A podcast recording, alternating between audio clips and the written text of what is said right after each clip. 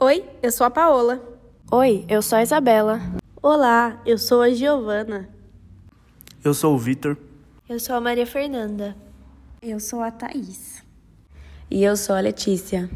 E nós somos o grupo do projeto extensionista do sétimo semestre. E esse é o Pode Votar. Hoje falaremos sobre o voto e a importância de votar. Bom, primeiramente iremos falar sobre a importância do voto. A escolha dos representantes para a sociedade traz expectativa de mudanças no cenário político. Muitos eleitores, entretanto, não acreditam ser possível mudar a história do país e insistem na ideia de que a corrupção é inerente à política brasileira. Todavia, as eleições presidenciais desse ano determinarão o futuro do país para os próximos quatro anos motivo pelo qual é fundamental que cada eleitor faça a sua opção de modo consciente e com seriedade. O Brasil constitui sim um Estado democrático de direito, no qual todo o poder emana do povo, que o exerce por meio de representantes eleitos ou diretamente. Isto é, o eleitor tem em suas mãos o poder de escolher quem vai nos representar. O Brasil é um país reconhecido pela sua ampla representatividade democrática. No entanto, nem sempre foi assim o voto era definido por renda.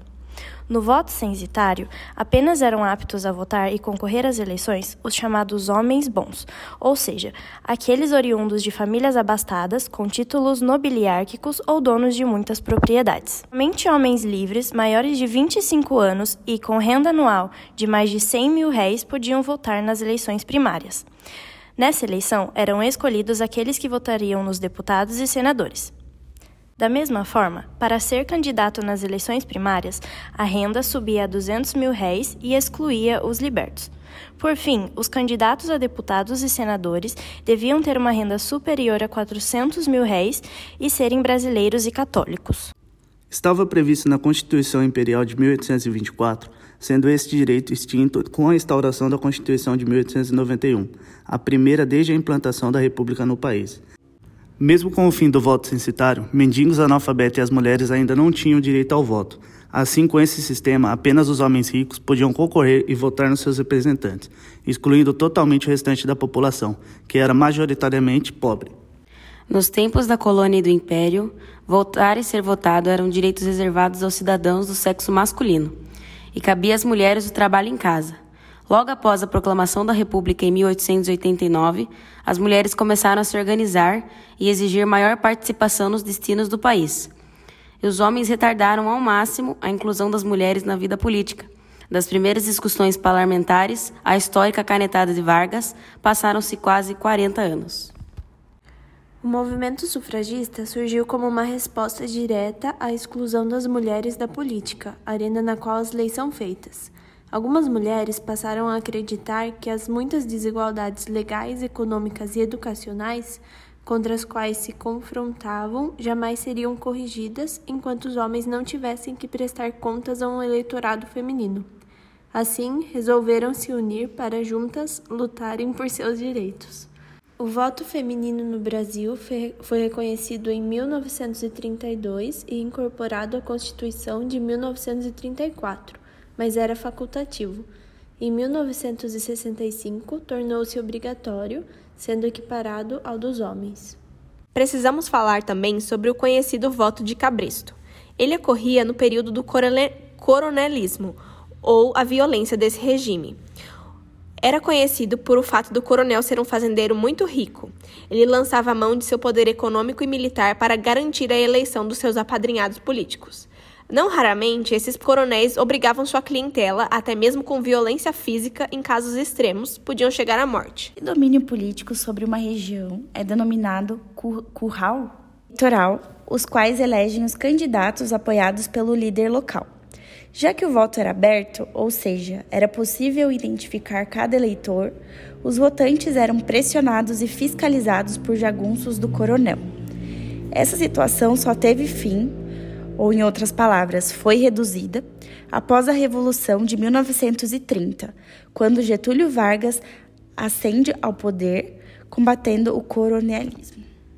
No atual contexto político e social do Brasil, os dias destinados à realização das eleições representam um dos raros momentos em que todos se igualam, pois não há diferença de raça, sexo, condição financeira, classe ou grupo social, já que existe igualdade de valor no voto dado por cada cidadão. Diante da liberdade e da igualdade no exercício da soberania popular, é fundamental que o voto seja consciente, pois esse é um fator preponderante para que se alcance um resultado satisfatório no pleito. Bom, agora a gente vai retomar e fazer uma linha do tempo sobre o voto no Brasil. Começando por 1532, que foi a primeira eleição organizada no Brasil. Só votava selecionados pela linhagem familiar, de renda e propriedade, ou sendo militar ou civil, de área civil na época. Aí passamos à próxima alteração, que foi em 1824, com um novo sistema eleitoral, sendo o voto obrigatório para homens com mais de 25 anos de idade, alfabetizados e com renda anual determinada. É, nessa época, os assalariados, soldados, índios e escravos estavam todos excluídos dessa regra.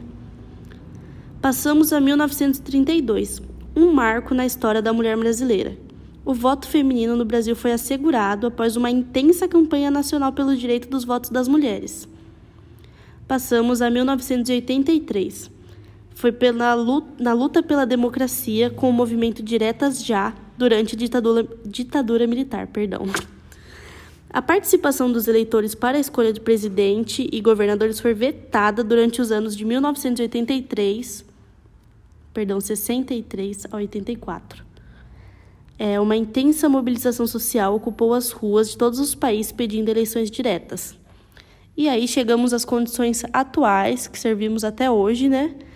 Com a Constituição de 1988, foi definido que o voto seria é, um direito de todos, é, a partir dos 16 anos, e é, dos 16 aos 18 é facultativo, e após isso, até os analfabetos também podem ter direito ao voto inclusive em homens, mulheres de todas as idades, a partir dos 18, né? E aumentando a quantidade de eleitores no país. Bom, e quando se trata em votos em períodos não democráticos? Observando a história do voto no Brasil, notamos que, mesmo em momentos ditatoriais ou durante nossa fase colonial, na qual o Brasil nem mesmo era um país independente, o voto sempre esteve presente. Acontece que em democracias o uso do voto é mais amplo e o processo eleitoral tende a ser livre de influências de quem ocupa o poder. Diferente do que aconteceu, por exemplo, durante o regime militar, em que as regras eleitorais eram modificadas para que os militares mantivessem o controle de quem ocupava os cargos eletivos. Contrário do que muitos pensam, o período de ditadura militar não significou a ausência completa de eleições. Contudo, elas se limitavam a apenas alguns cargos. Durante os 20 anos de ditadura, não ocorreu nenhuma eleição direta para presidente da República. Os chefes do Executivo Federal eram eleitos indiretamente, sendo alguns deles eleitos por um colégio eleitoral. Já as eleições para o Legislativo Federal continuaram a ser diretas. Agora, voltando para os tempos presentes, vamos falar sobre os votos em branco e votos nulos. O voto em branco ocorre quando o eleitor pressiona o botão branco presente na urna e depois confirma. Esse voto não é considerado válido, não beneficia nenhum candidato ou partido. Já o voto nulo se manifesta quando o eleitor digita uma sequência de números que não corresponde a nenhum partido ou candidato e depois confirma. Nesse caso, o voto também não beneficia ninguém. Votos nulos e branco, portanto, não anulam uma eleição, mesmo que mais de 50% dos eleitores optem por ele. Já os votos válidos são aqueles corretamente destinados a um candidato ou a um partido e são eles que decidem as eleições, sendo devidamente computados para definir as candidatas e os candidatos vitoriosos em cada eleição. E, claro, o voto é secreto. No Brasil, são eleitos através do voto diversos representantes políticos da população, como vereadores, prefeitos, deputados estaduais e federais, governadores e o presidente da República. Modelo eleitoral no Brasil. Voto é obrigatório para todos que têm entre 18 e 70 anos. Existem dois sistemas dentro do sistema eleitoral brasileiro: o sistema majoritário e o sistema proporcional. O sistema majoritário demanda que o candidato eleito alcance maioria simples ou absoluta na eleição. Alcançar a maioria absoluta dos votos significa que o candidato obteve mais de 50% dos votos válidos. Lembrando que, para determinar o resultado de uma eleição, os votos nulo e branco e os eleitores ausentes são descartados da contagem. Considera-se apenas o eleitorado que de fato votou em algum candidato. No caso de maioria simples, não é necessário que o candidato obtenha a maioria absoluta dos votos. São eleitos os candidatos que possuem a maior quantidade de votos, mesmo que a porcentagem seja inferior a 50%. O sistema com base na maioria simples é utilizado para a eleição de senadores e prefeitos de cidades com menos de 200 mil eleitores. O sistema proporcional demanda que o candidato e o seu partido alcancem o critério conhecido como quociente eleitoral. Utilizado na eleição para cargos dos legislativos, com exceção do cargo de senador, isto é, eleição de vereadores, deputados estaduais e deputados distritais e deputados federais.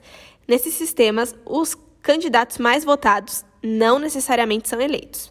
São eleitos os mais votados dos partidos que conquistaram vagas legislativas. Sendo assim, o que determina a quantidade de vagas legislativas que um partido recebeu é ele ter conquistado ou não o mínimo de votos estabelecidos pelo quociente eleitoral.